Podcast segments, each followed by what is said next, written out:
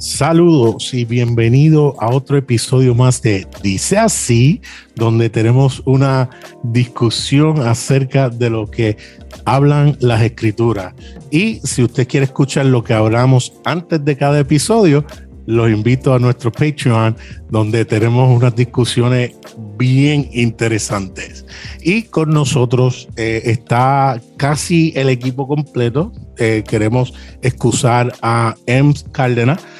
No pudo estar con nosotros, pero como siempre está nuestra queridísima Lulu Campos eh, de Chile, junto con Jano Pizarro, paisanos chilenos. Tenemos a nuestro querido pastor David López desde México y tenemos desde Estados Unidos a nuestro querido Andrés Marín Solís. Saludos, mi gente tico de corazón, que quede claro. El apóstol de los ah, podcasters. Porque estábamos, estábamos en, en, una fuerte discusión antes de empezar el episodio y me tiraron que eh, yo y Estados Unidos y yo quiero que quede claro que no soy fan. Vivo aquí, solo vive ahí. no soy fan. Solo vive ahí, vive de todo No soy fan, solo tengo la mayor Vivo parte de mi vida aquí. Sí, me quiero Aprovecho aquí, todos los quiero la- beneficios, Claro. pero no soy fan. como, un- como todo un buen punk, ¿verdad? Como todo buen matrimonio. Ah, no, ¿verdad? Oh, come on. Estás por escuchar el podcast Dice así.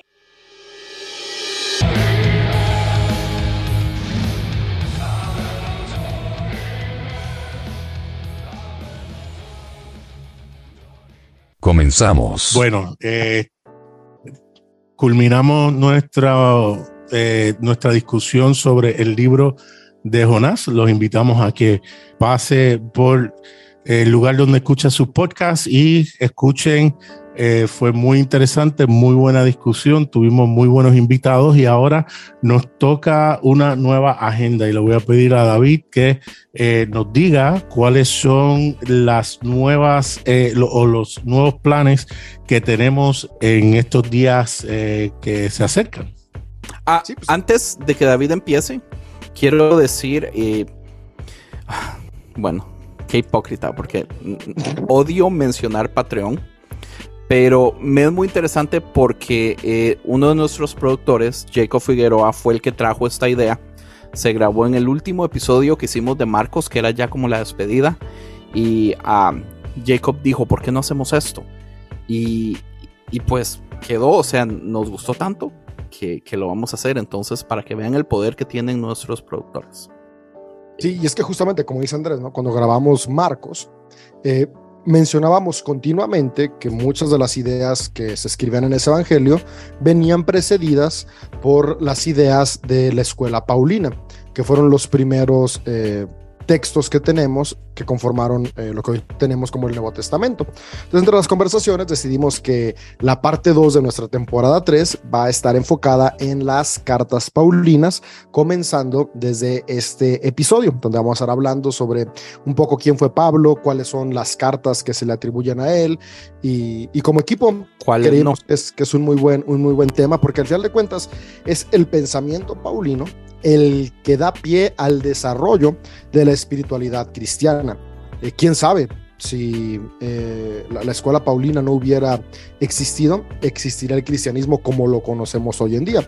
Tal vez sería mejor, tal vez sería peor, tal vez ni siquiera existiría, no sabemos, pero lo que sí importa es que al final de cuentas esta espiritualidad existe gracias al pensamiento que vamos a comenzar a ver en las cartas que vamos a analizar durante esta temporada. Las cartas paulinas tienen una peculiaridad que son cortas, excepto de Corintios y Romanos, Corintios que está dividida en dos, y Romanos. Así que eh, durante esta temporada nos vamos a enfocar en las cartas cortas de Pablo y después, cuando terminemos esto, anunciaremos qué es lo que sigue, que es una super sorpresa por la que nuestro buen amigo Jano ha estado esperando casi desde el día uno que inició, dice así.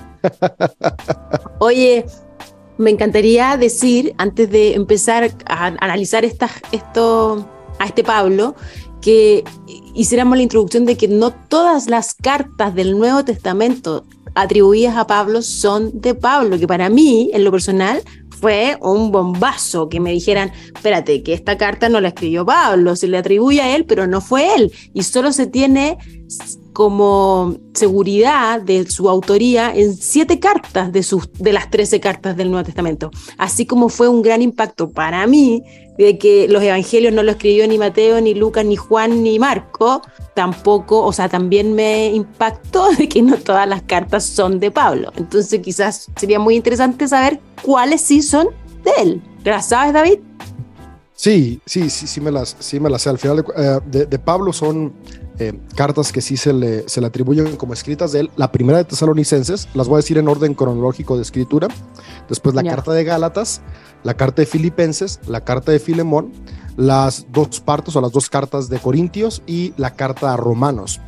Y lo interesante de estas siete cartas es que si las leemos en este orden cronológico nos permiten ver la evolución de pensamiento teológico que tuvo Pablo e- en poquitos años, ¿no? O sea, son, son más o menos cinco o seis años el lapso en el que se escriben estas cartas y cómo fue cambiando su percepción teológica.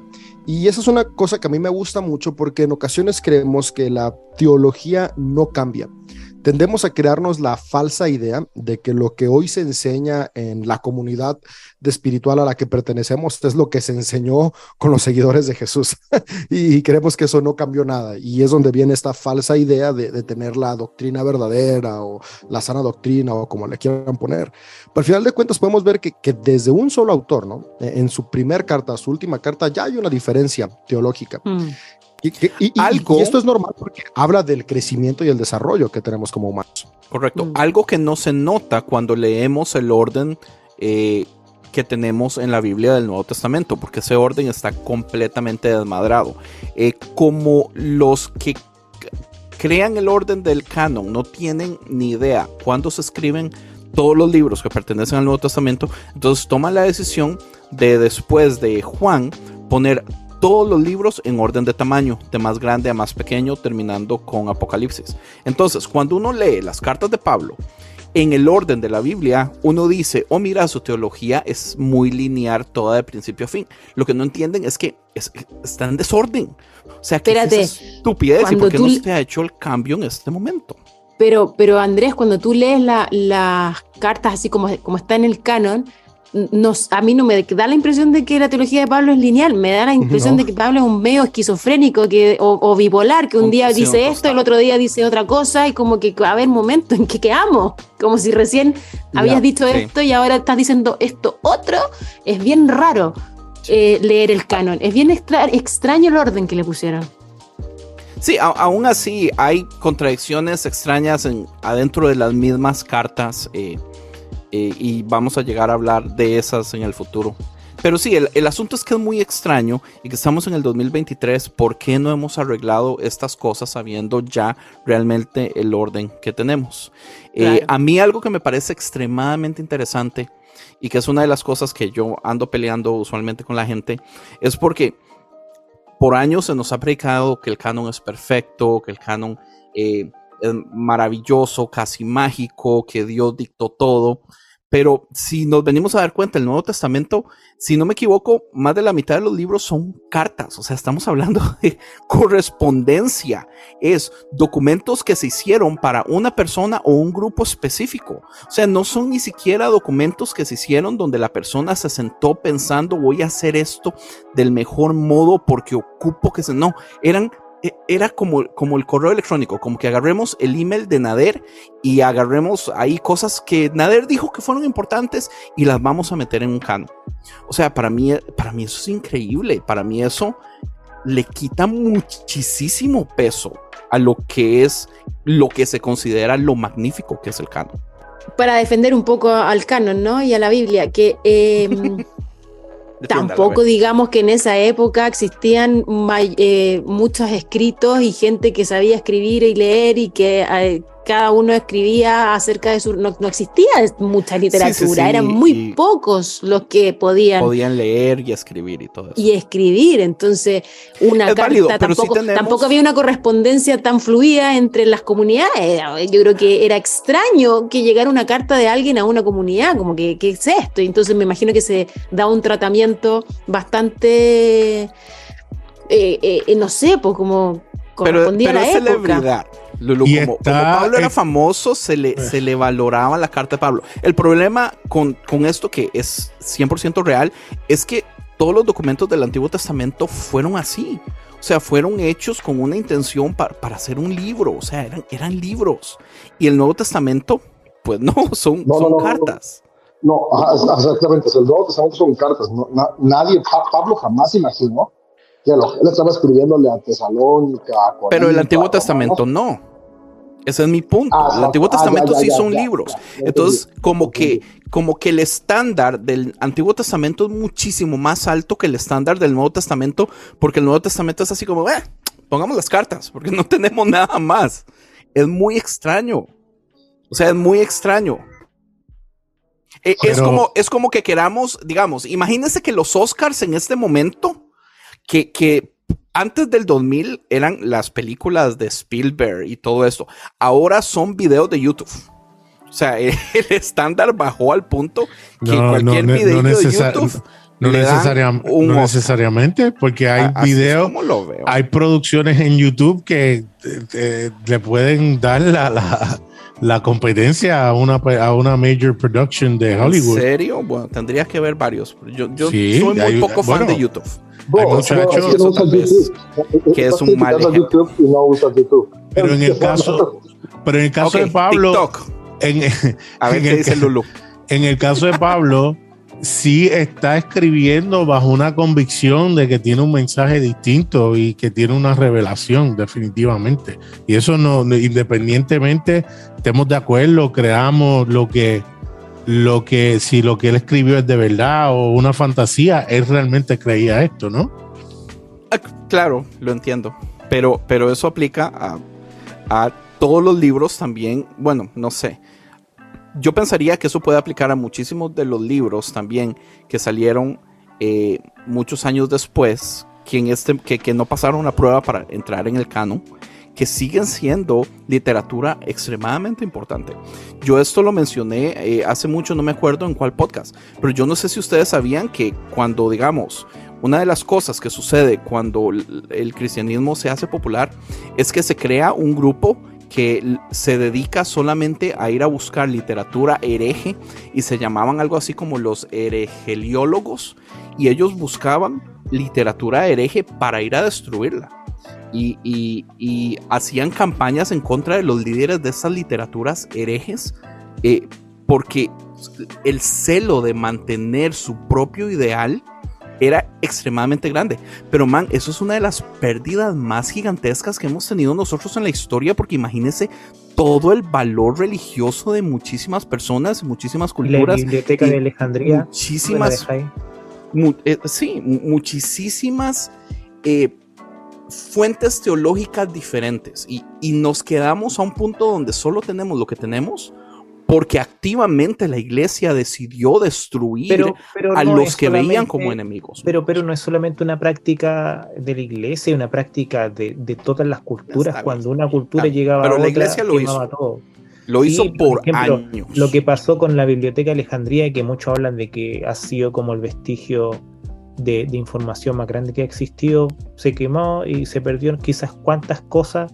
Lo que pasó cuando llegaron los españoles aquí a México, que cuántas, cuántas, no, no sé cómo se llama, como tablilla, no sé en realidad, pero Sí, sí, mi un punto montón. es, eh, eh, deberíamos dolernos de estas cosas. No, Es estamos triste. totalmente claros, sí, sí, sí, obviamente eh, también no solamente de un punto de vista teológico, sino también de un punto de vista de, cultural, quizás cuánto hemos perdido en, to- en todos estos años y al final lo han explicado solamente una perspectiva de todo lo que tiene que ver con la, con la historia de la humanidad y quizá hay muchos otros lineamientos que nunca los vamos a conocer y es lo más probable.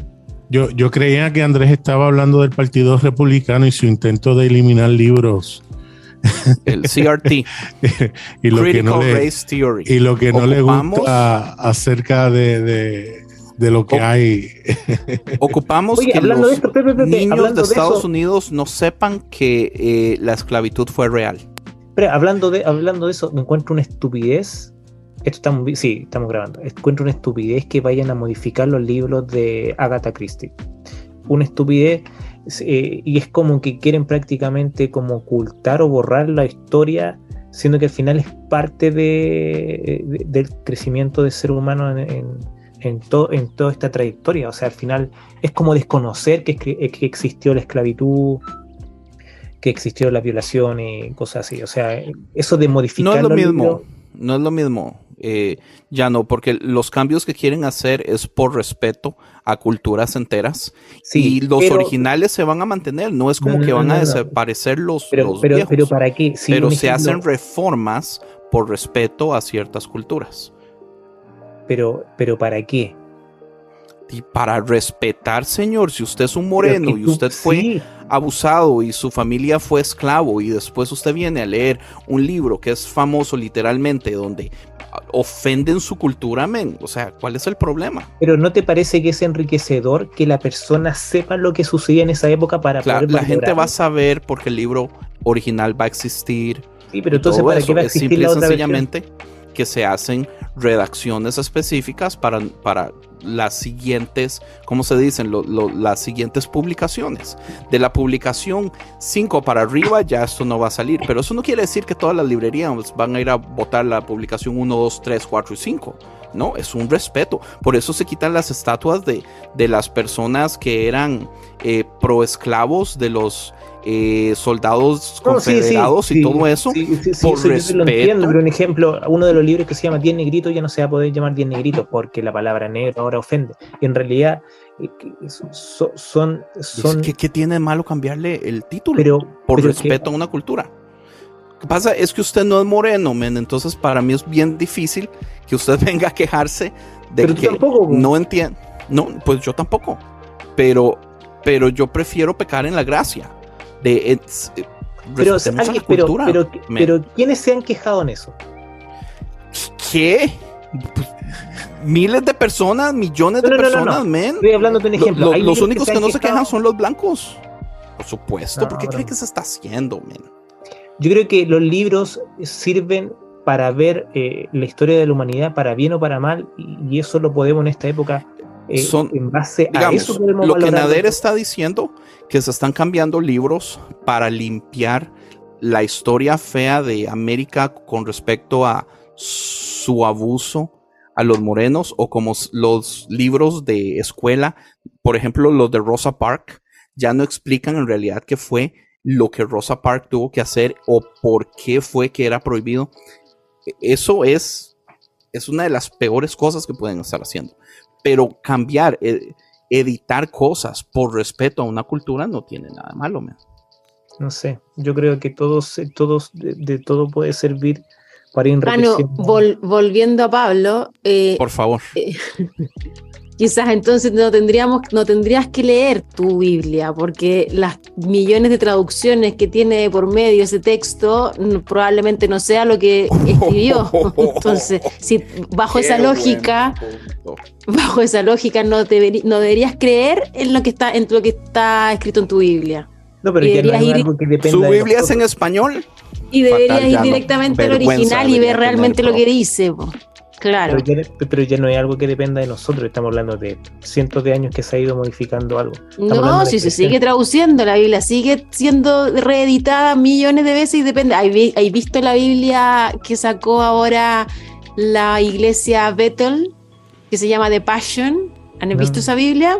Es que no, no, no. O sea, he escuchado de la Biblia, pero no creo que no está todavía en español. Pero no sé qué tan. No, no está en español. Y tiene, y está, está bien, está bien modificada su traducción, porque tiene una agenda y tiene una intención detrás que te la está masticando bastante para que entienda lo que ellos quieren que tú entiendas de la Biblia.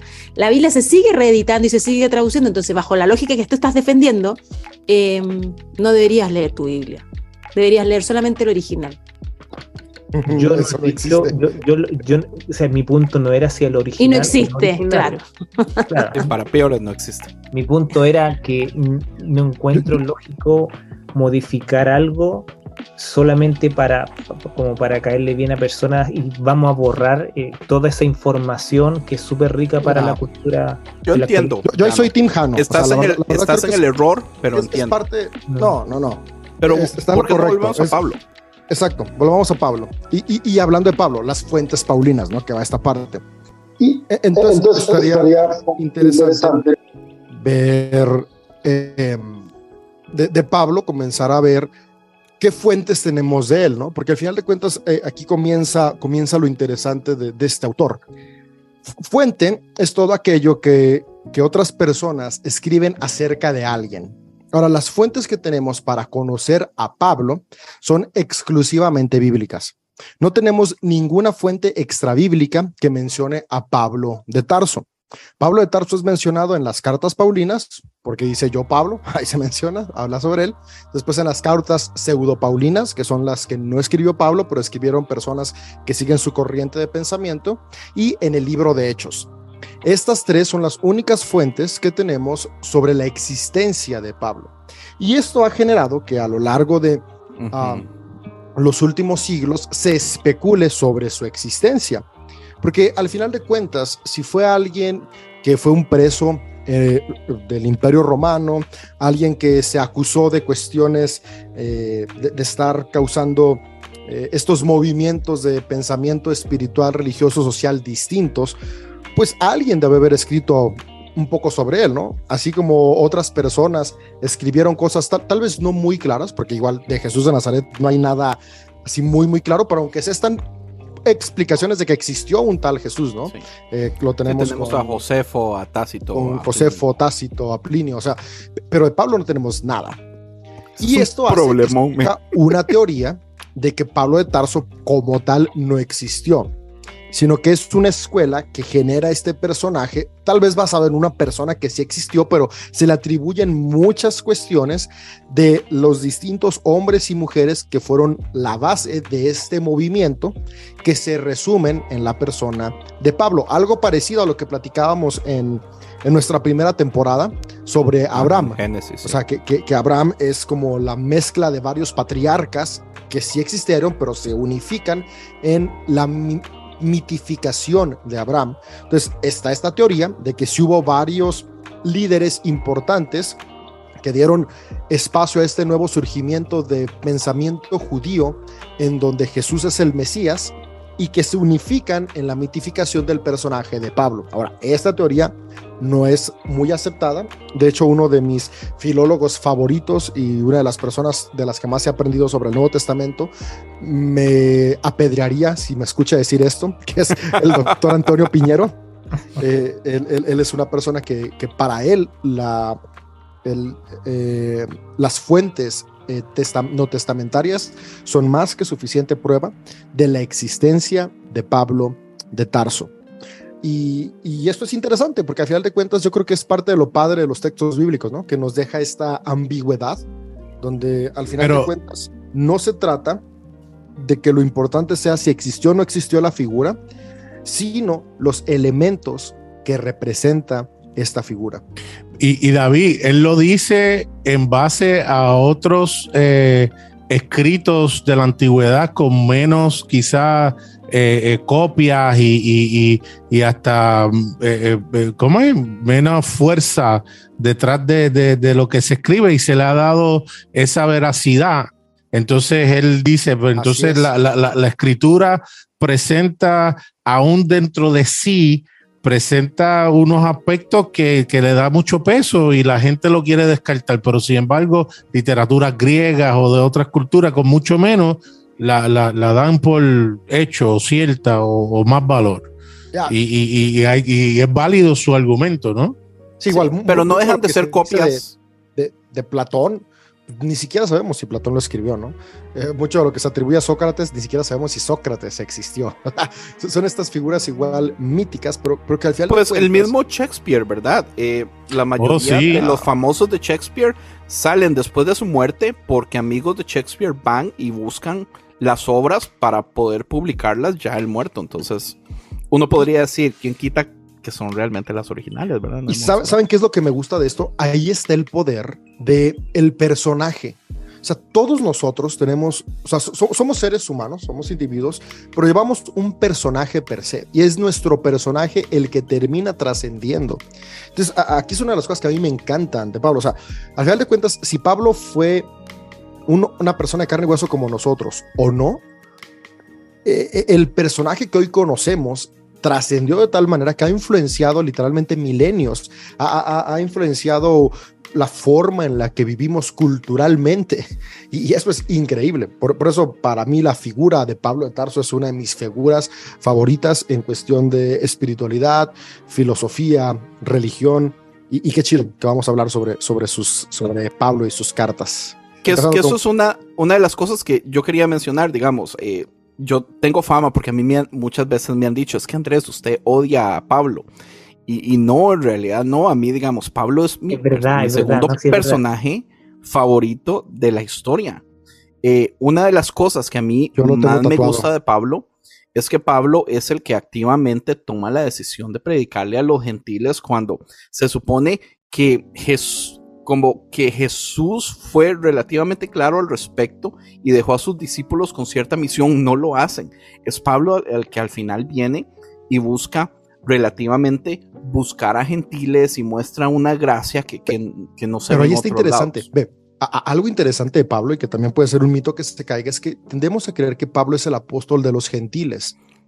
Pero cuando Sí, conocemos sí. el contexto real de Pablo, y este contexto real me refiero a, a cuando estudiamos sus cartas y vemos su pensamiento, nos damos cuenta que Pablo no tenía un interés en abrir la espiritualidad judía para todos como Sí, tal. no no O era sea, por Pa- Pa- amor. Pablo, Pablo era un judío, judío, o sea, Pa- Pablo de hecho no tiene una conversión, tiene un llamado. Nosotros malamente le llamamos la conversión de Pablo, pero, pero Pablo no se convierte en nada. Pablo era un judío y sigue siendo judío. Lo que cambia es que él abraza un llamado diferente.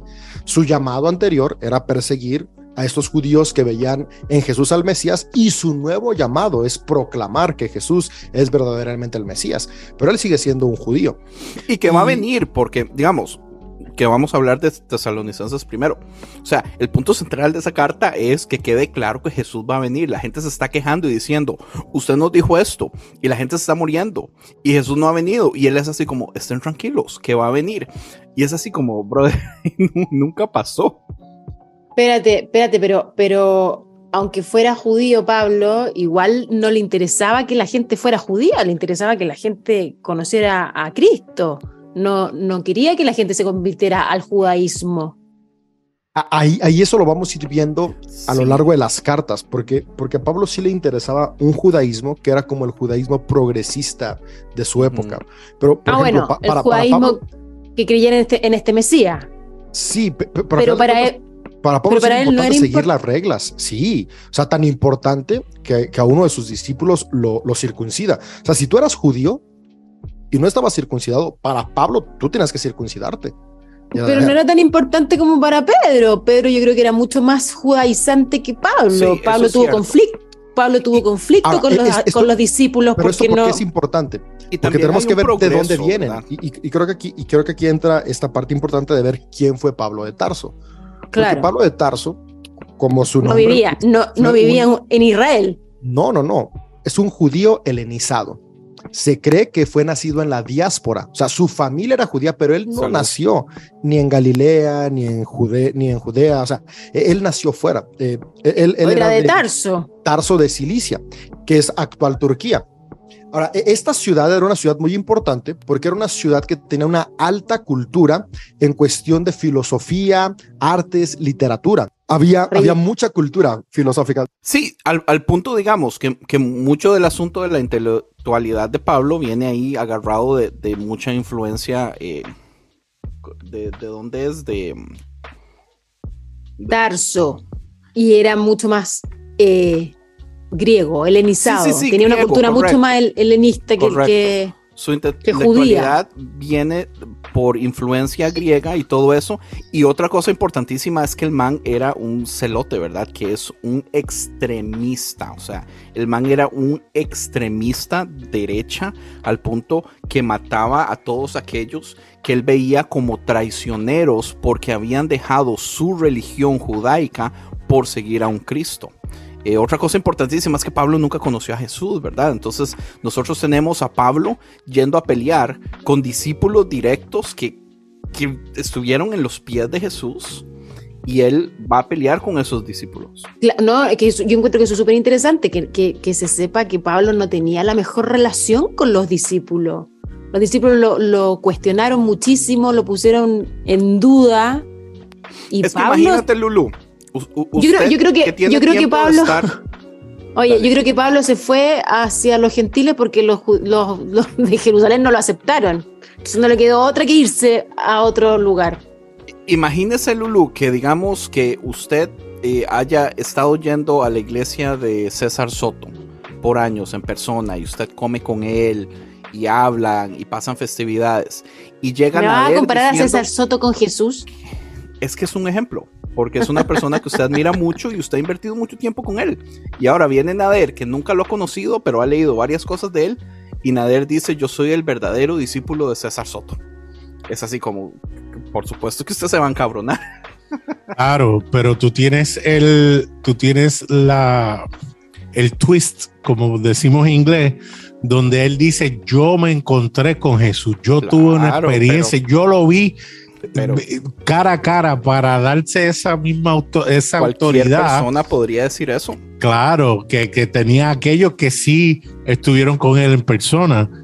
Y, y Claro. lo logra, porque llega un punto donde lo respetan y lo, y lo, ¿verdad? Y, y lo, y lo reciben. Pero es un es- punto muy posterior. Al- yo tengo entendido que, que nunca, no tuvo en los años donde más desarrolló su ministerio, no tuvo buena relación con los discípulos. Claro, claro. Fue casi Eh, al Y las Final. iglesias que él abría eran llenas de paganos y gentiles. Ahora, una cosa que tenemos nosotros que entender también es que gentiles para Pablo era cualquier persona, ¿verdad? Para Pablo como judío, orgulloso judío, como la mayoría de judíos, solo existían los judíos y los demás.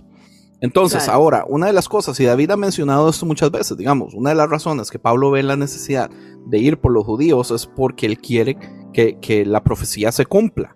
Entonces, sí no lo hace por amor, ¿verdad? Aunque sí llega a amar a la gente. O sea, eh, para, para mí es muy difícil que sea solo misión, misión, misión. Adentro de relación es imposible que uno no venga y, y- y abrace a las personas y ame a las personas. Pero su interés nunca fue, digamos, ir a amar a la gente solo por amar a la gente. Su interés era ir a amar a la gente y convertirlos a Cristo para buscar lograr que en todas las personas puedan ser redimidas por el Cristo para que el Cristo finalmente venga de nuevo, que él creía que iba a suceder en su vida. Mm. Y pues, Ahora, igual es muy interesante no que, que es muy interesante que, que Pablo dice que se encontró con el Cristo resucitado y que mm, nu- nunca, en todos sus escritos y sus predicaciones, me imagino que se deben con, condecirse con, con lo que escribió después, ¿no? Que mm, no le interesó mucho Jesús. No habla de Jesús. No habla de Jesús de Nazaret. punto. No habla de Jesús de Nazaret en, en sus cartas. Es que no, no tenía predica nada que acerca. decir de eso. No, porque, no lo, porque no lo conoció y, y tampoco tuvo conocimiento de lo que los discípulos eh, le pudieron contar porque no tuvo relación con los discípulos. Entonces toda su predicación fue un- una teoría, una teología muy elevada porque no tenía mucho que ver con el Jesús que estuvo de carne y hueso predicando por, la, por, por, por Lo que Israel, pasa ¿no? es que no era necesario porque él batió eso diciendo, sean imitadores de mí como yo soy de Cristo. Y ya se quitó el tener que hablar de Jesús porque entonces todo lo que él establecía, hacía y, y escribía, pues era... Tenía la que- autoridad. Claro, era lo que ellos debían imitar porque ya él era el que imitaba a Jesús. Así que Súper conveniente, pero una de las cosas, por ejemplo, que nosotros no vemos es ah, en los escritos de Pablo, Pablo hace una gran diferencia entre Dios, que es el que merece adoración, y Jesús. O sea, Jesús, aunque es el Cristo resucitado, en, ninguna carta de Pablo podemos ver como que él habla de Jesús merecedor de, de, de alabanza, de- del mismo modo que, que Dios el Padre lo merece. Entonces es interesante porque el mismo Pablo está poniendo una distinción, está poniendo a Jesús por debajo, que eso son cosas que no se nos predican. Por, por otro lado, digamos, la sobrenatural, digamos, el- la salvación para Pablo no era como se nos ha predicado tampoco, que es eh, como es ir al cielo. O sea, la salvación para Pablo era eh, que los un, bien- un bienestar absoluto, total, íntegro. Sí, sí, pero, pero com- como con una y, la meta era para que todos los judíos fueran salvos. Porque el asunto es, eh, basado un poco en la teoría de Pablo, todos los judíos, todos iban a ser salvos si se cumplían las profecías. Y no todos los, los no necesariamente todos los gentiles lo iban a hacer.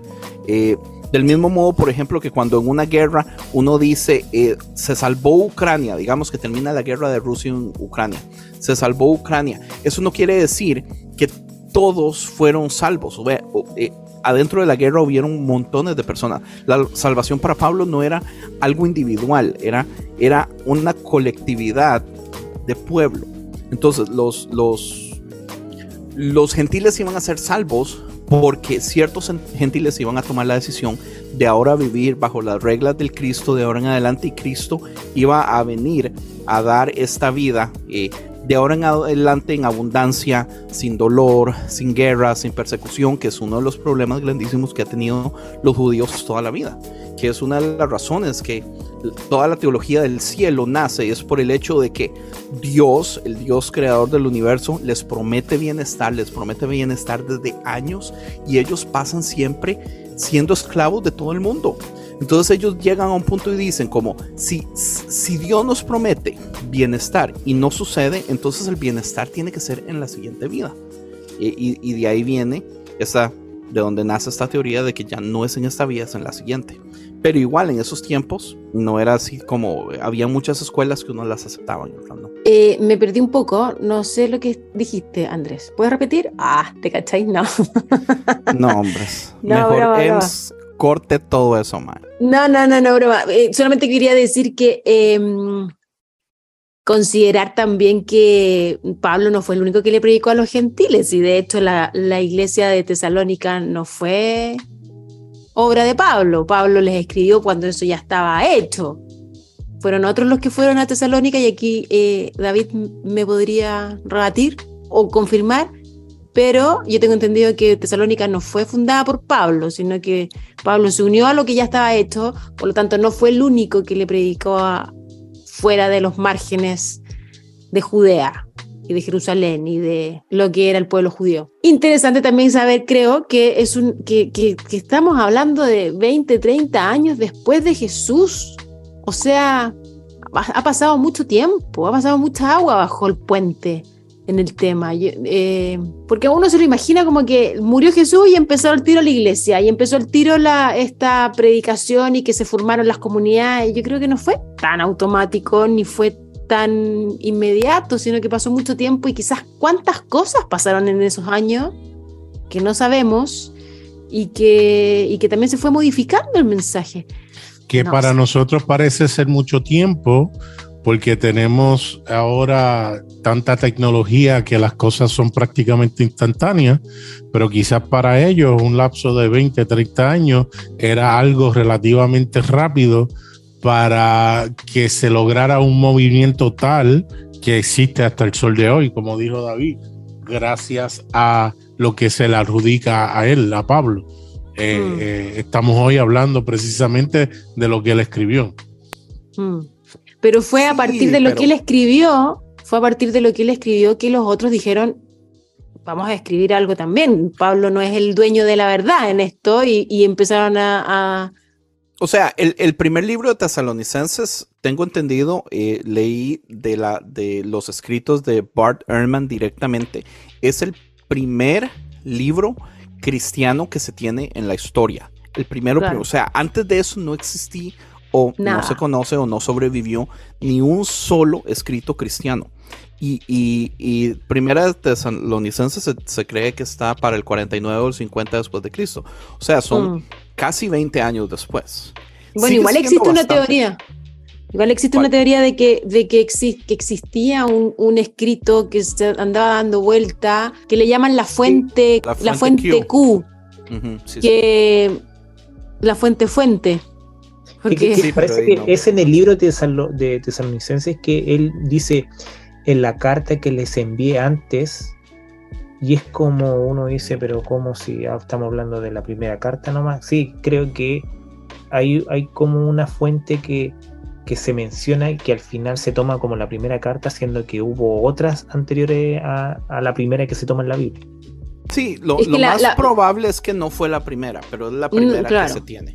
Es la primera que se tiene, claro, porque esa fuente, esa fuente Q que desapareció, no hay ninguna, pero se sospecha de que existía porque hay varios párrafos de distintos evangelios que, que- que toman lo mismo sin ser directamente discípulos ni Sí, o conectados. o conectados. No de Pablo, no es una- un escrito de Pablo, es un escrito que no se sabe ni siquiera de quién fue ni nada, solo que hablaba de Jesús.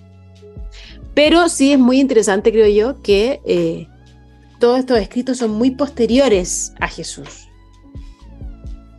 Y que Pablo no menciona nada de Jesús. Es interesante igual, porque, porque podríamos decir que nuestra teología y el cristianismo está Oh, fundado quizás en el... está 100%. Pablo es formateado el creador.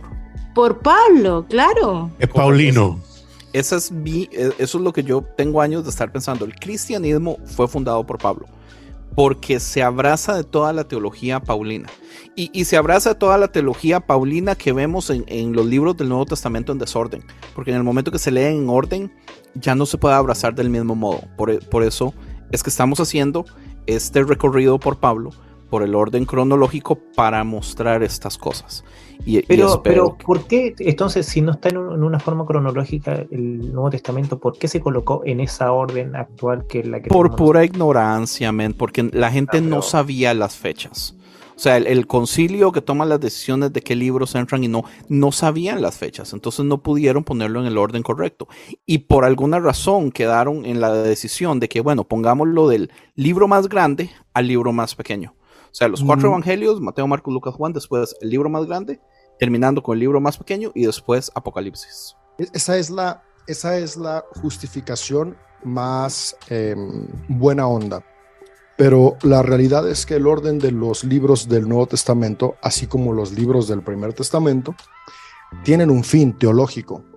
O sea, qui- qui- quienes organizaron esto era gente muy inteligente. O sea, a, a veces tal vez por, por nuestra cuestión personal. Como por ejemplo, por eso. Marco es el segundo en vez Así de es. ser Mateo. Exacto, po- porque, porque si ponen a Marcos primero, tu, tu primera percepción de quién fue Jesús Sí, correcto. es muy diferente. Entonces necesitan poner primero a Mateo, que nos presenta a un Jesús súper justificado como el Mesías anunciado en el primer testamento y un Jesús completamente divino con, un, con una redacción de, de su genealogía, de su nacimiento, ah, que, que es divino, con su resurrección muy bien descrita, con lo que pasa después de la resurrección. Entonces ya cuando tú vas a leer Marcos, que es el segundo libro que está presente, tú ya lo lees con toda la información que ya tienes de Mateo. Entonces ya no te preguntas su genealogía, no te preguntas cómo es que nació, no te preguntas muchas cosas que ya leíste en Mateo. ¿Qué hizo en el Entonces, con- desierto? con Con, con las cartas de Pablo es igual. Romanos es su ópera prima, es su tratado, es uno de sus tratados teológicos eh, pues, más completo de las cartas que tenemos. Entonces, y más comenzar a leer Romanos te lleva a después leer lo demás ya con una interpretación muy diferente de ni si lees primero Tesalonicenses hasta después llegar a Romanos, que es lo que, lo que nos ha pasado como, como personas de la espiritualidad cristiana, es que ya hemos leído nuestros textos bíblicos con un bias, porque o sea, lo leímos ya, ya desde el bias de lo que nos predicaron primero, lo que nos enseñaron en las clases de, de doctrina, de desarrollo cristiano, etc. etc. y luego empezamos a leer la Biblia y entonces ya la leemos desde esa perspectiva. Entonces el, el orden de los libros sí tiene un fin y tiene justamente ese fin, poder aportar a las necesidades que tenía la iglesia en el momento en el que se establece el canon del Nuevo Testamento. Y está bien, lo bueno es que pues, con la crítica textual, la filología y todas las herramientas que ha habido desde la ilustración, pues podemos eh, poder ah, encontrar de nuevo estos órdenes cronológicos que nos permiten encontrar una riqueza distinta que siempre ha estado ahí. Y hace Oye, un momento decía Lulu, dime. ¿Se sabe más o menos la fecha en que se empezaron a descubrir los, los, los, los años de escritura de estas cartas?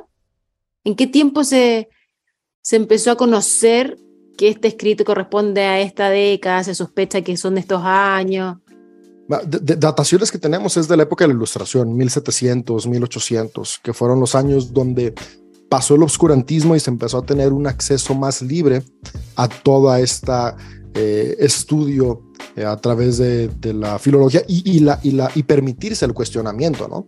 Porque antes ya había habido personas que lo habían cuestionado, pero, pero no era permitido el cuestionamiento. Con la ilustración, todo el cuestionamiento que había llevado siglos, estudios que tal vez ya se habían estado haciendo de manera clandestina, comienzan a, a surgir, pero es en la época de la ilustración. Ah, al ratito busco un dato, igual ahorita en una, en una pausa, eh, sobre los primeros tratados que salieron de, de estas cuestiones. Y, y de hecho, eh, se publicaron de manera anónima una vez que el autor murió. Él, hizo seis, seis, tratados o cinco tratados, no recuerdo el número, y, los escribió, los redactó, sus amigos era como de, wow, tiene que salir, pero, no podía hacerlo público porque su vida corría peligro. Entonces, cuando él muere, sus amigos los publican con un seudónimo. Y, y, al final de cuentas hubo un tomo que nunca salió y que cuando lo encontraron pues se subastó por varios, varios millones de, de dólares o euros. Pero, pero, fue en la época de la ilustración cuando todo esto comenzó a, a, a tener fuerza, en los 1700, Ajá. 1800. Vale. David, eh, háblenos un poquitito así bien rapidito, digamos, de, de la fuente Q. Eh, okay que pero, Lulu y yo tocamos el tema así por encimita, sí. porque estábamos hablando que Tesalonicenses es el primer, primer libro que tenemos de cristianismo eh, que, que, con que Creo que, tenemos que es bueno decir, o sea, no es un libro, es la prime, el, el, primer registro escrito que conforma el Nuevo Testamento, porque no es un Correcto. libro, desde ahí es importante, es una carta, es una epístola. Ahora, es importante entender que no era una carta cualquiera, es una epístola. La epístola es un género de redacción de cartas muy importante en la época en la que está viviendo Pablo de Tarso, que tiene un origen greco-romano. Y, y, su finalidad siempre llevaba ciertas cuestiones de, de saludar, de enseñar y, de compartir algunos aspectos. Por eso, por eso encontramos estos malísimo. aspectos en, en, la, en las cartas de Pablo, que tienen mucha similitud a cartas que podemos encontrar atribuidas a Platón, a Heráclito, etc., etc., etc. Y, la primera carta de Tesalonicenses, de lo que hoy forma el canon del Nuevo Testamento, es la redacción más antigua. Pero antes de esto, eh, había habido otras redacciones que se conocen como fuente Q. Y la fuente Q eran los dichos de Jesús, eh, dichos de Jesús que se cree se habían escrito y, y, los tenían ciertas comunidades que después esos fuente Q alimentan a los evangelios de Marcos, de Mateo y de Lucas.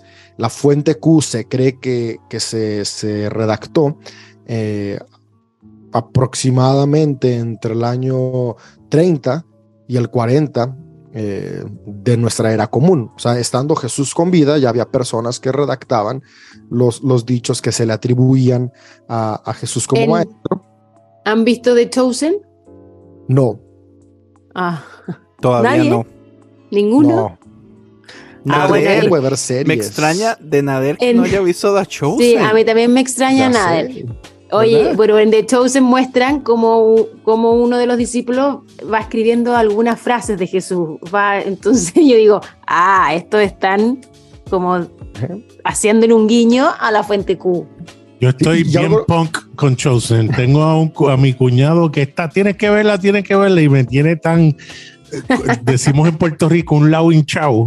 Una consulta. eh, no, no he querido verla. El de Nader. Ok, Nader, veámosla juntas. Iba a decir más, algo, Jaro. Veámosla y hagamos un podcast donde hablamos de episodio por No, episodio. Lo- chico, le, le- le no. vas a quitar el guiso a Leo. En serio. No, hagan un, hagan un podcast de todos los errores que tiene The Chosen.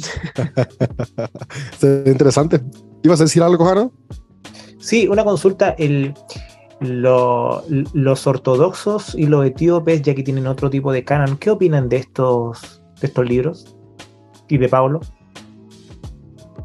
Si te soy muy honesto, no sé cuál sea la perspectiva de la iglesia ortodoxa y etíope de Pablo, pero sí algo muy interesante para leer y buscar para, para nuestro siguiente episodio.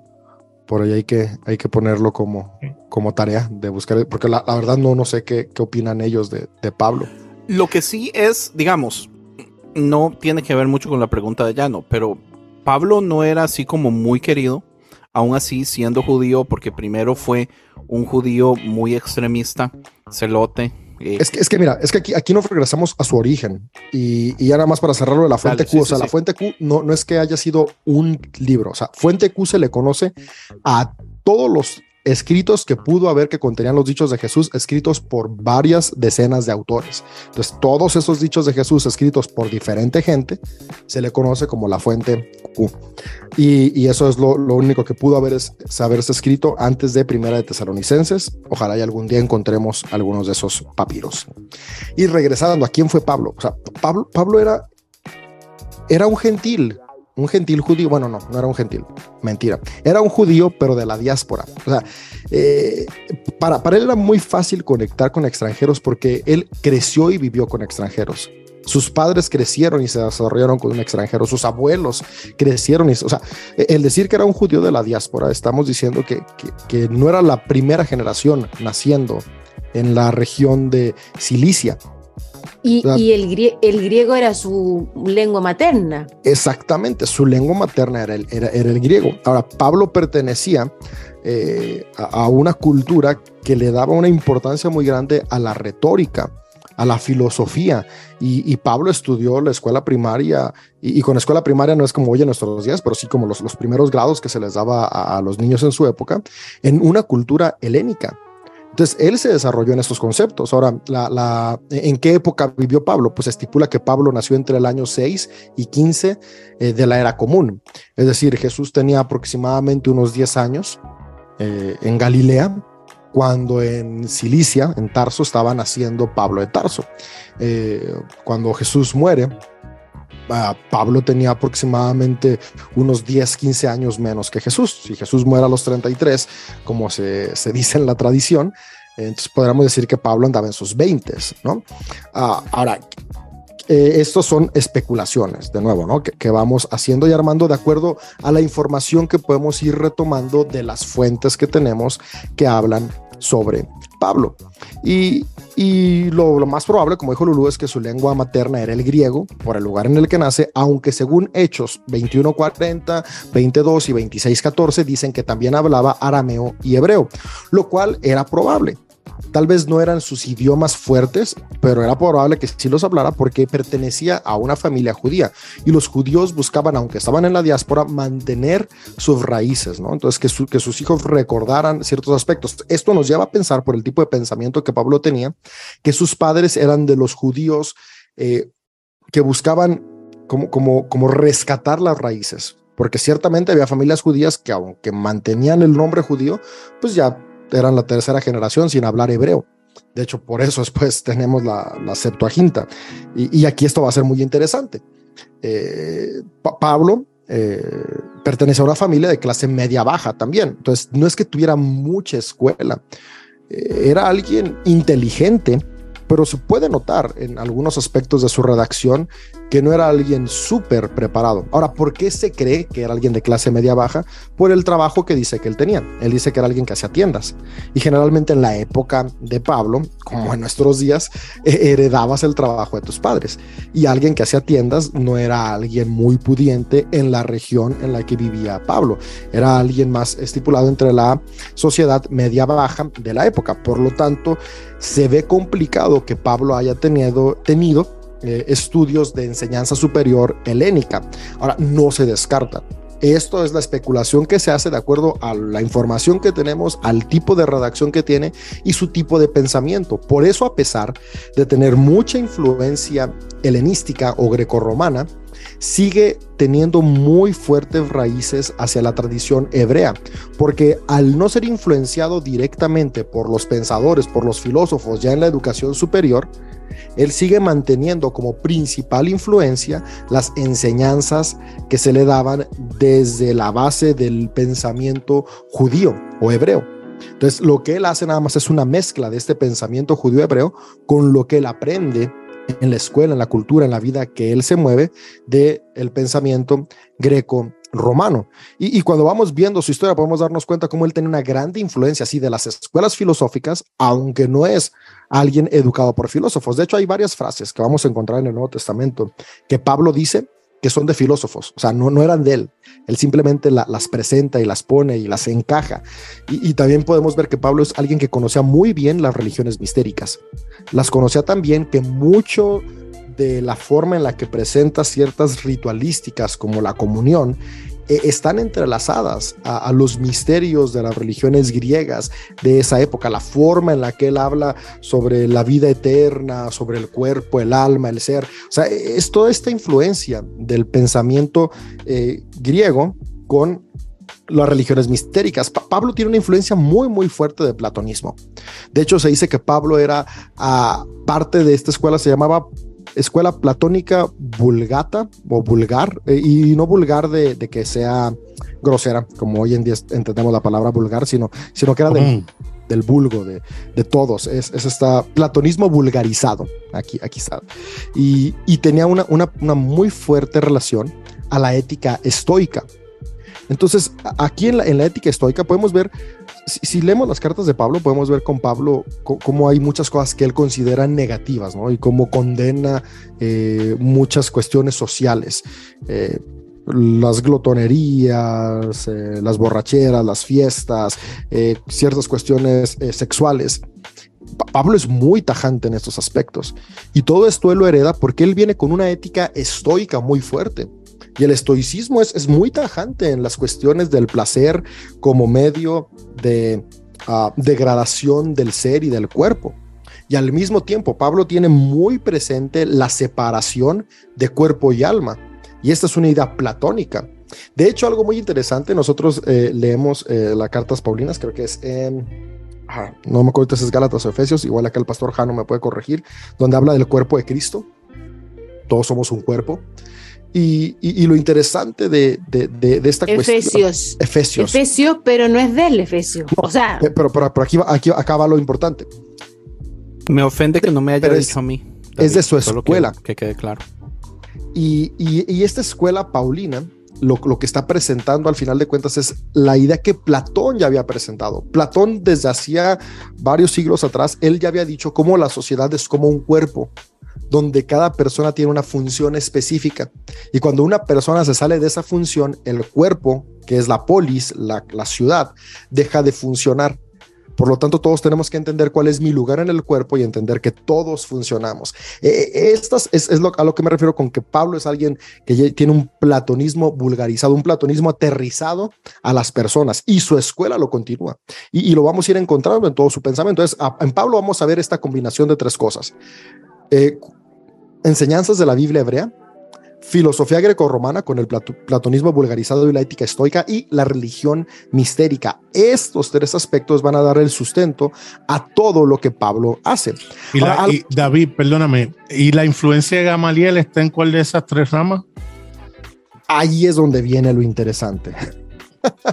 la influencia de Gamaliel uh, se cree, y, y a mí me hace mucho sentido, que es parte de estas cuestiones que se agregan para mitificar a Pablo.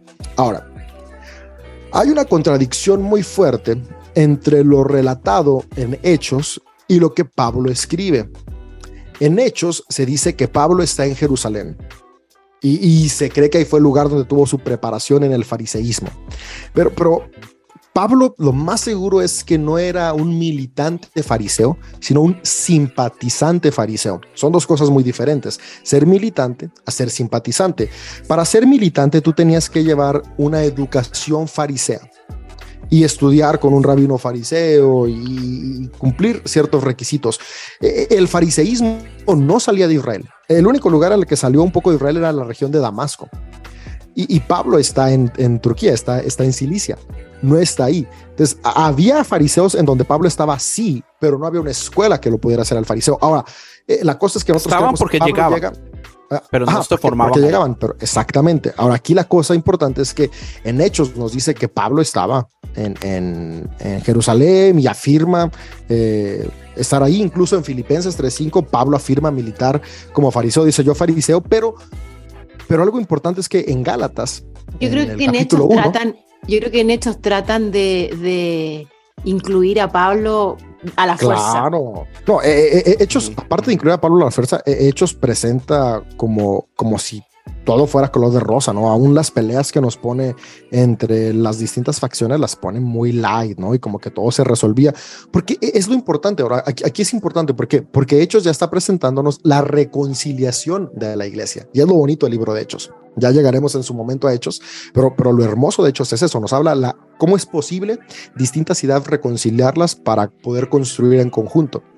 Pero Gálatas afirma, Pablo, que él era desconocido por la comunidad de Judea. Entonces, ¿a quién le vamos a creer? A ¿A Pablo. Pablo o a quien escribe 40 años después sobre Pablo? Quien escribe Claro. 40 años después sobre Pablo dice, no, a Pablo ah, le tenían miedo en Jerusalén porque perseguía gente y estudió y bla, bla. Pero Pablo mismo dice en Gálatas, "Hey, yo soy desconocido. No, no, David. Judea. Eso que usted me está diciendo eh, no puede ser verdad. Porque entonces la Biblia se me cae Pues, Vaya y al suelo. Vaya Por favor. Gálatas 1, 22, 23. Se te va a caer si no- más de lo que se ha caído. Como si no se tuviera caído.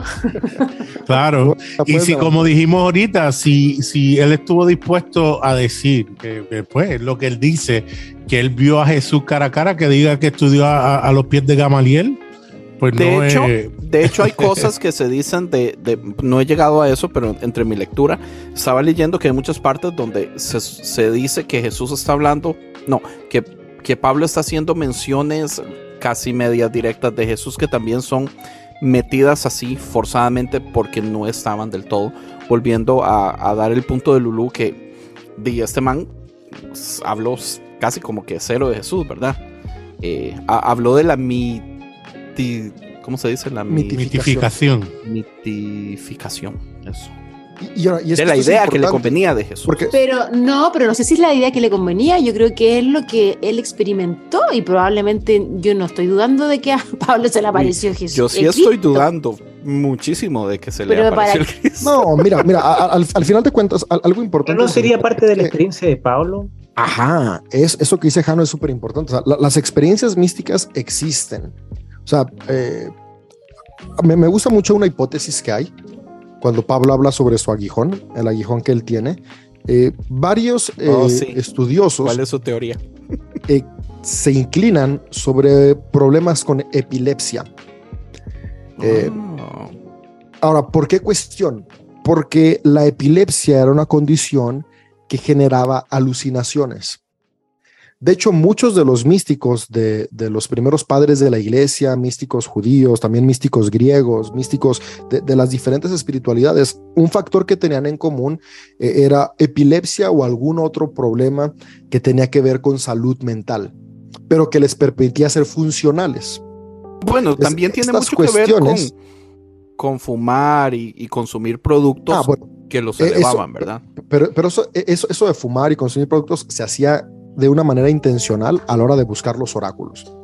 Pero, Listo. por ejemplo, lo que se relata de Pablo es una cuestión eh, en hechos, nos habla cómo, cómo va en un camino y en este camino de repente se encuentra. Y, y esto nos deja ver, porque un ataque de epilepsia no te avisa que va a llegar y simplemente llega. Y, y Pablo se cree, ¿no? Se dice que este aguijón que él tenía, que no lo dejaba, eran estas cuestiones de, de su salud mental, pero que al final de cuentas eran las que le permitían poder tener esta conexión con esta otra quinta dimensión, esta, esta otra manera de percibir nuestras energías, eh, de percibir lo que llamamos Dios, lo que llamamos Cristo. Y, y entonces, No, no sé, no me la podemos- compro. no, bueno, está bien, no, no podemos negar del todo que él se haya encontrado con lo que para él era Cristo. Ahora, esta es la parte importante de lo que dice Jano de experiencia. Ah, pero es que eso es Porque- algo porque diferente. Él, él no, él no conoce a Jesús, pero se encuentra con algo que para él es Cristo. Y, y esta es la parte importante. Y por eso, por eso Pablo no se enfoca mucho en hablar sobre Jesús, porque para Pablo lo importante es Cristo, que es la función de Jesús. Porque es la función lo que importa, es el Mesías. Ahora, tenemos también que entender Bueno, no que solo en lo esta que, época, lo que importa, es es lo único que podía ofrecer, ¿verdad? Lo único, por no haber conocido a Jesús, no podía ofrecer más tampoco. Entonces le toca ver a ver cómo logro ofrecer algo que tengo y generar un modo de marketing que funcione. Y es Pero, es que el mundo, que el mundo se está me acabando. mandó. O sea, el mundo se les está acabando. pero espérense un poco. Pienso yo que esa mínima revelación que tuvo Pablo bastó para hacer toda una teología al respecto, mucho más de la que tuvo Pedro, mucho más de la que tuvo Marco, mucho más de la que tuvo los discípulos que... Mucho más que la Vivieron- que tuvo Jesús, porque Porque no está en la vivieron boca de Jesús tampoco, ¿verdad? ya claro, pero él como que hizo, armó toda una religión a partir de esa revelación que yo creo que no fue solo eso, o el tipo era muy inteligente, Claro muy- que era inteligente, pero, pero fíjense, acabamos de ver el Espérate, espérate, espérate, espérate, background. espérate. Me están diciendo que background por algo de- tan, tan, o sea, tan como básico se creó toda como, como una base teológica occidental. No, igual es como muy.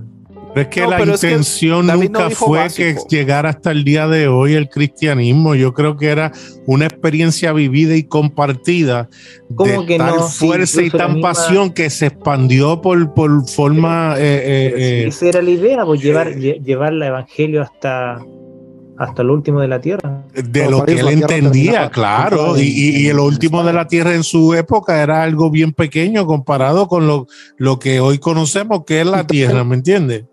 es importante entender que para ellos el mundo ya se acababa. O sea, para, para ellos lo importante, eh, ellos, ellos- o sea, Pa- Pablo, ¿qué se iba a imaginar que iba a estar dos mil años después? Discutiéndolo, Los claro. que él mandó, ¿no? O sea, es, es como si hoy en día, o sea, imagínense que en dos mil años se formara una religión inspirada en nuestro grupo de WhatsApp. O sea, para nuestros escuchas, tenemos un WhatsApp, el, crude dice así. Y, y- y ahí nos, no- no- nos- son conversaciones que estamos teniendo y, y- nosotros no nos imaginamos, ni creemos, ni escribimos pensando en que en, en dos mil años alguien Bueno, nos va a leer.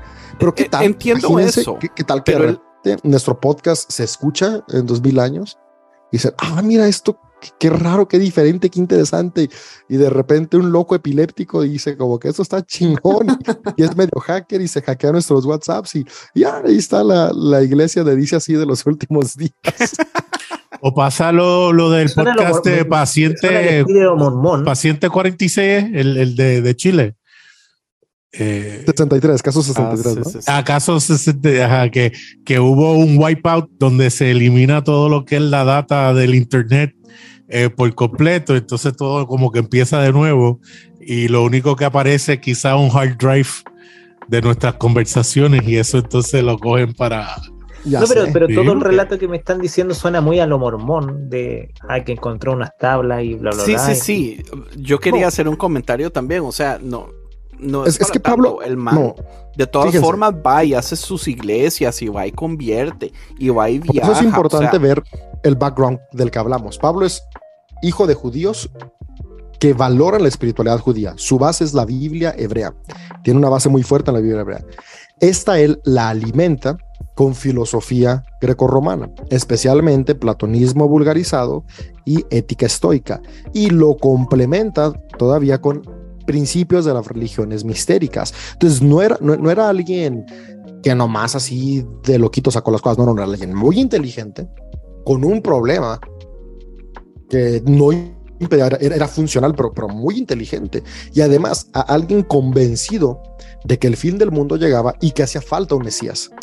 E- Entonces, dentro de este convencimiento que él tiene, es que comienza a hacer esta predicación. Ahora, además tenía que ser alguien muy elocuente para hablar.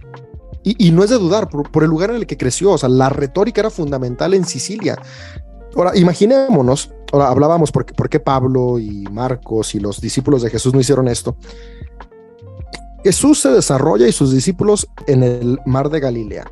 Y es un lugar chiquito, es un lugar con poca educación, es un lugar pobre, es un lugar sí con mucha influencia extranjera, pero, pero no, es una, no, es, no es una ciudad con una alta importancia filosófica y artística. Entonces, piensen en un pueblito de sus ciudades, un ranchito. Hagan de cuenta que en ese ranchito de sus ciudades es donde andaba Jesús caminando con sus discípulos. Y ahora piensen en la capital de su país. O, o tal vez no la capital de su país, porque no era la capital, pero piensen en una, la cuarta ciudad más grande de su país. Y Pablo está en esta ciudad. Si tú pones a hablar a un joven de la capital contra un joven que se desarrolló en el ranchito, sus ideas van a ser muy diferentes. Su capacidad de convencimiento, su capacidad de generar, de conectar, de empatizar, va a ser muy, muy distinta. Es como Entonces, cuando dicen, este chavito tiene calle.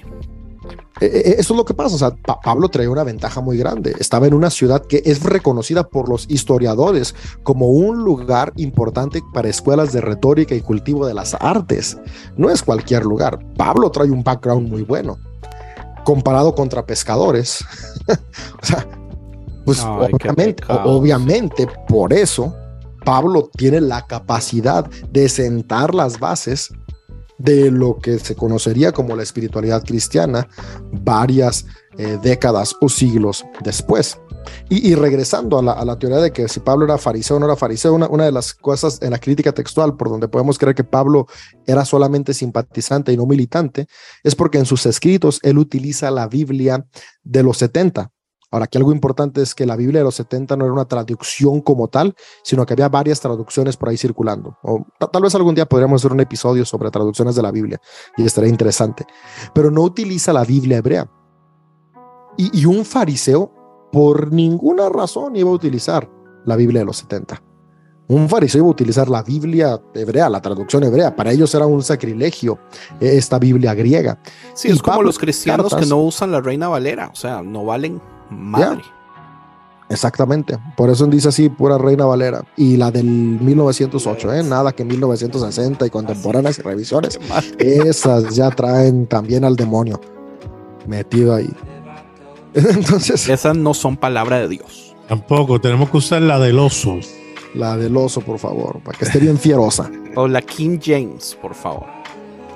El español es el idioma del cielo, la del oso.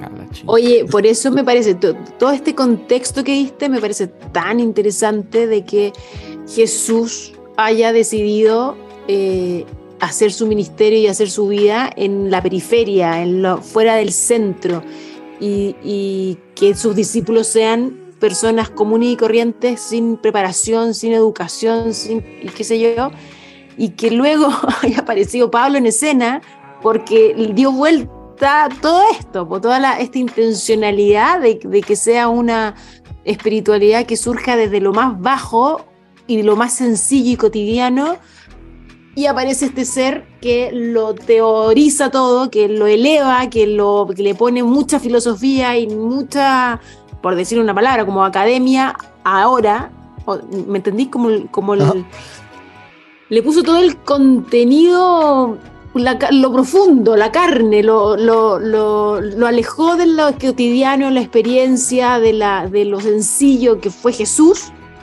y lo profundizó y lo teorizó a algo mucho más complejo y como una, una religión más a la par que la de los romanos, la de los griegos, la de que estaba la cultura en ese momento, ¿no? Me parece súper interesante la vuelta que le dio a esta religión. Y, y- y muchas veces llegamos a pensar, porque, porque yo llegué a estar en ese punto donde es que, o sea, al final de cuentas, si no hubieras sido Pablo, tendríamos un mejor cristianismo. Pe- pero en estudiando, reflexionando, llegué a la Quizás no tendríamos contrario, cristianismo sin Pablo. No tendríamos cristianismo sin Pablo, exactamente. O sea, no sabríamos nada de Jesús sin Pablo, porque los evangelios se escriben para poderle decir a la gente quién era este Cristo del que Pablo hablaba. Entonces, si- si Wow. Pablo nunca hubiera escrito esto, Claro. no tendríamos evangelios. Y sin evangelios, la fuente Q está desaparecida, así que no tendríamos absolutamente nada. de Nada de Jesús, nuestro claro. Jesús de Nazaret.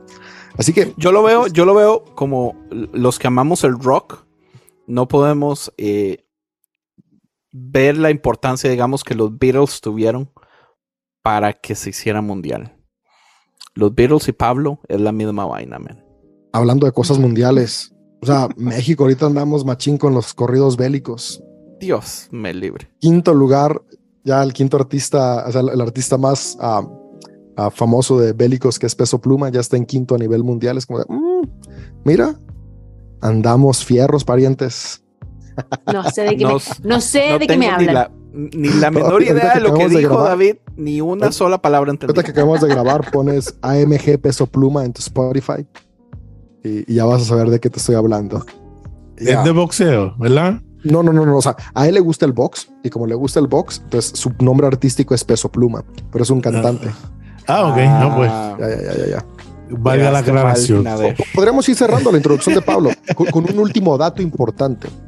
Y que es que Pablo se percibe como ciudadano romano, pero en realidad era ciudadano romano. Aquí es algo, algo interesante, ¿no? Porque ah, en sus cartas no se menciona. Como Andrés, como Andrés, abusa de su ci- ciudadanía, pero no se. Exactamente. Solo dice que era ciudadano romano en el libro de Hechos. Qué pena. Pero Pablo en sus cartas nunca dice que es romano. Y, y cuando leemos en Hechos cómo lo encarcelaban, las agresiones narradas de los apedreamientos, eh, cómo cuando estaba ante el procurador estaba esposado, encadenado. Un ciudadano romano no se presentaba encadenado ante el procurador. Solamente alguien que no fuera ciudadano romano.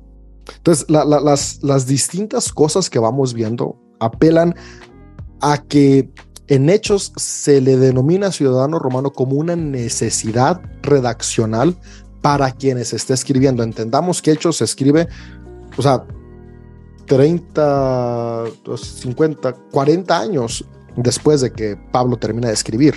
Se escribe el libro de Hechos. Entonces ya, ya hay una, una cuestión distinta, una intención diferente. De hecho, una de las razones por las que se pueden en- entender la separación de las cartas paulinas y las pseudopaulinas es el significado que se le da a la palabra iglesia. En las cartas paulinas, cuando se habla de iglesia, se habla de comunidad de personas en las casas. En las cartas, en las cartas pseudopaulinas, cuando se habla de iglesia, se habla de un sistema organizacional. Alabado sea Dios por esa gran idea. Pero- Reprendo a Satanás. Pinche hechos. Al, al- al final de cuentas, no, no, no, estoy hablando de cartas pseudopaulinas, todavía Hechos ni siquiera llegaba a la escena. Ah, Ah, Eh, eh, eh, Hechos llega ya como resultado de las cartas que se le llaman cartas católicas universales, primera y segunda de Timoteo, Tito, la, la homilía de Hebreos. Eh, cuando- cuando- eh, estas cartas son las que dan origen al pensamiento que después formula las comunidades que se relatan en el libro de Hechos. o sea que el cambio, el cambio fue alrededor de, de unos 30 años.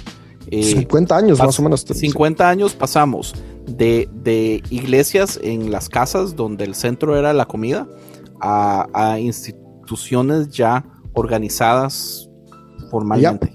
Ujú. Así es. Algo que me gustaría mencionar a mí para terminar también es que sí, Pablo ah, hizo todo su trabajo con los gentiles y todo eso, pero hay que quedar claro también que Pablo nunca se hizo, se- digamos, si, si tuvieran que jugar bola y le dicen a Pablo, ¿con qué equipo quiere ir usted? El man, el man murió siendo judío, ¿verdad? Él, Sí. él nunca se vio parte. Entonces también como yo siento que se nos ha predicado mucho, eh, como que, que Pablo era de los Se nuestros. hizo cristiano. Se hizo cristiano, correcto. De- de hecho, o Ese sea, es el problema. Aquí, Je- Jesús murió siendo judío. Para los que creen en la resurrección, Jesús resucitó y ascendió al cielo siendo judío. Todos los discípulos de Jesús murieron siendo judíos. Todos los primeros seguidores de la espiritualidad eh, inspirada en los principios de Jesús durante los primeros 60, 50 años de esa espiritualidad eh, eh, eran judíos. O sea, e- e- ellos dejan de ser judíos porque hay un problema interno donde, donde ya las altas jerarquías judías dicen, no, ustedes ya no pertenecen acá. Y se comienzan a hacer las separaciones cada vez más fuertes. Se cree que en algún momento Pablo influye en este aspecto, ¿no? Porque eh, la, la iglesia de Jerusalén, cuando vemos el concilio de Jerusalén, donde dice Santiago, el hermano de Jesús, que era el jefe de la iglesia, porque normalmente siempre Oh, oh, David, que se quedaba de jefe era el hermano María era virgen, Jesús no tuvo hermanos. Que quede claro, por favor. Mm, Bueno, algún día Dios te va a revelar la verdad y, y ese día vas a saber que Santiago era su hermano. y, y Santiago dice, ¿no? O sea, nada más con que sigan lo que después se le llamó a la ley de Noé, ¿no? Y, en algún, y, y esa ley incluía no comer nada ofrecido a, a, a otras deidades. Y más adelante Pablo dice, no, no hay todos, o sea, si tu corazón te dice que no pasa nada, no pasa nada. Pe- Pero eso lo vemos ya en una de sus últimas cartas. Y es donde se comienza ya a hacer esta separación, estos principios que van separando eh, Ujú. la- la- la- la- el judaísmo que ve a Jesús como el Mesías, del judaísmo que no ve al Jesús como Mesías, que unos 100 años más tarde daría origen al cristianismo. Entonces, a, a mí me gustaría cerrar mi participación con algo que dijeron hace un rato. Hace rato decía Andrés que qué chafa que el Nuevo Testamento son cartitas y no son libros producidos como el Primer Testamento. pero tenemos que comprender lo que se estaba viviendo socialmente en esa época. Para ellos el fin del mundo ya estaba ahí. La segunda venida de Jesús era inminente. Entonces no había tiempo para estar escribiendo tratados teológicos. Había tiempo para mandar cartas de exhortación, de ánimo, de agarren la onda, porque esto ya se nos acaba. Y lo que ellos buscaban era, esta conexión directa.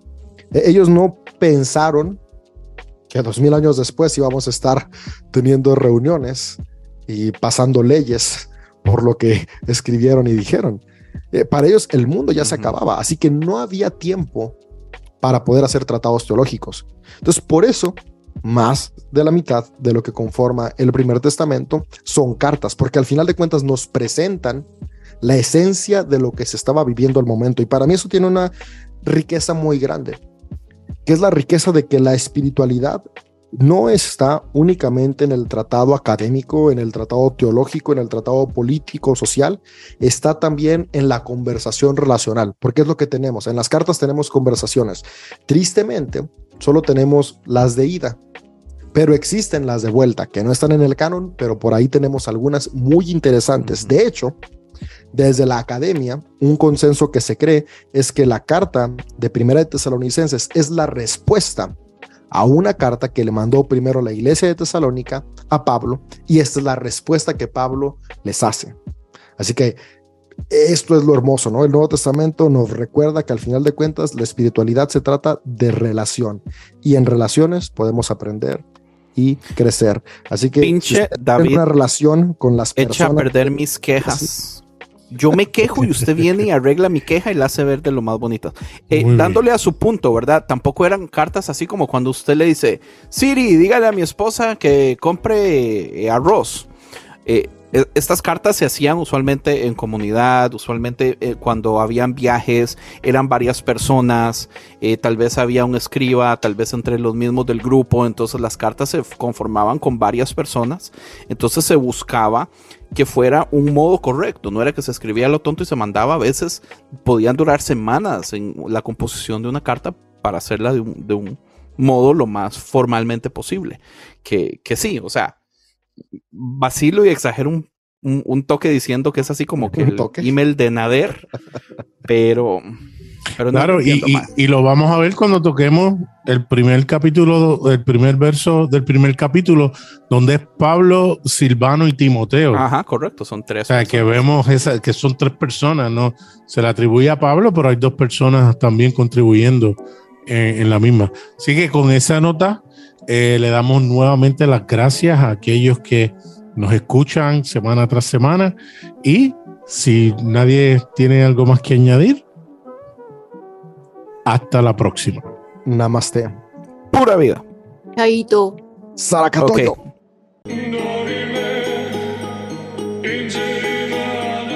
Esto fue una producción de podcast cristianos en español.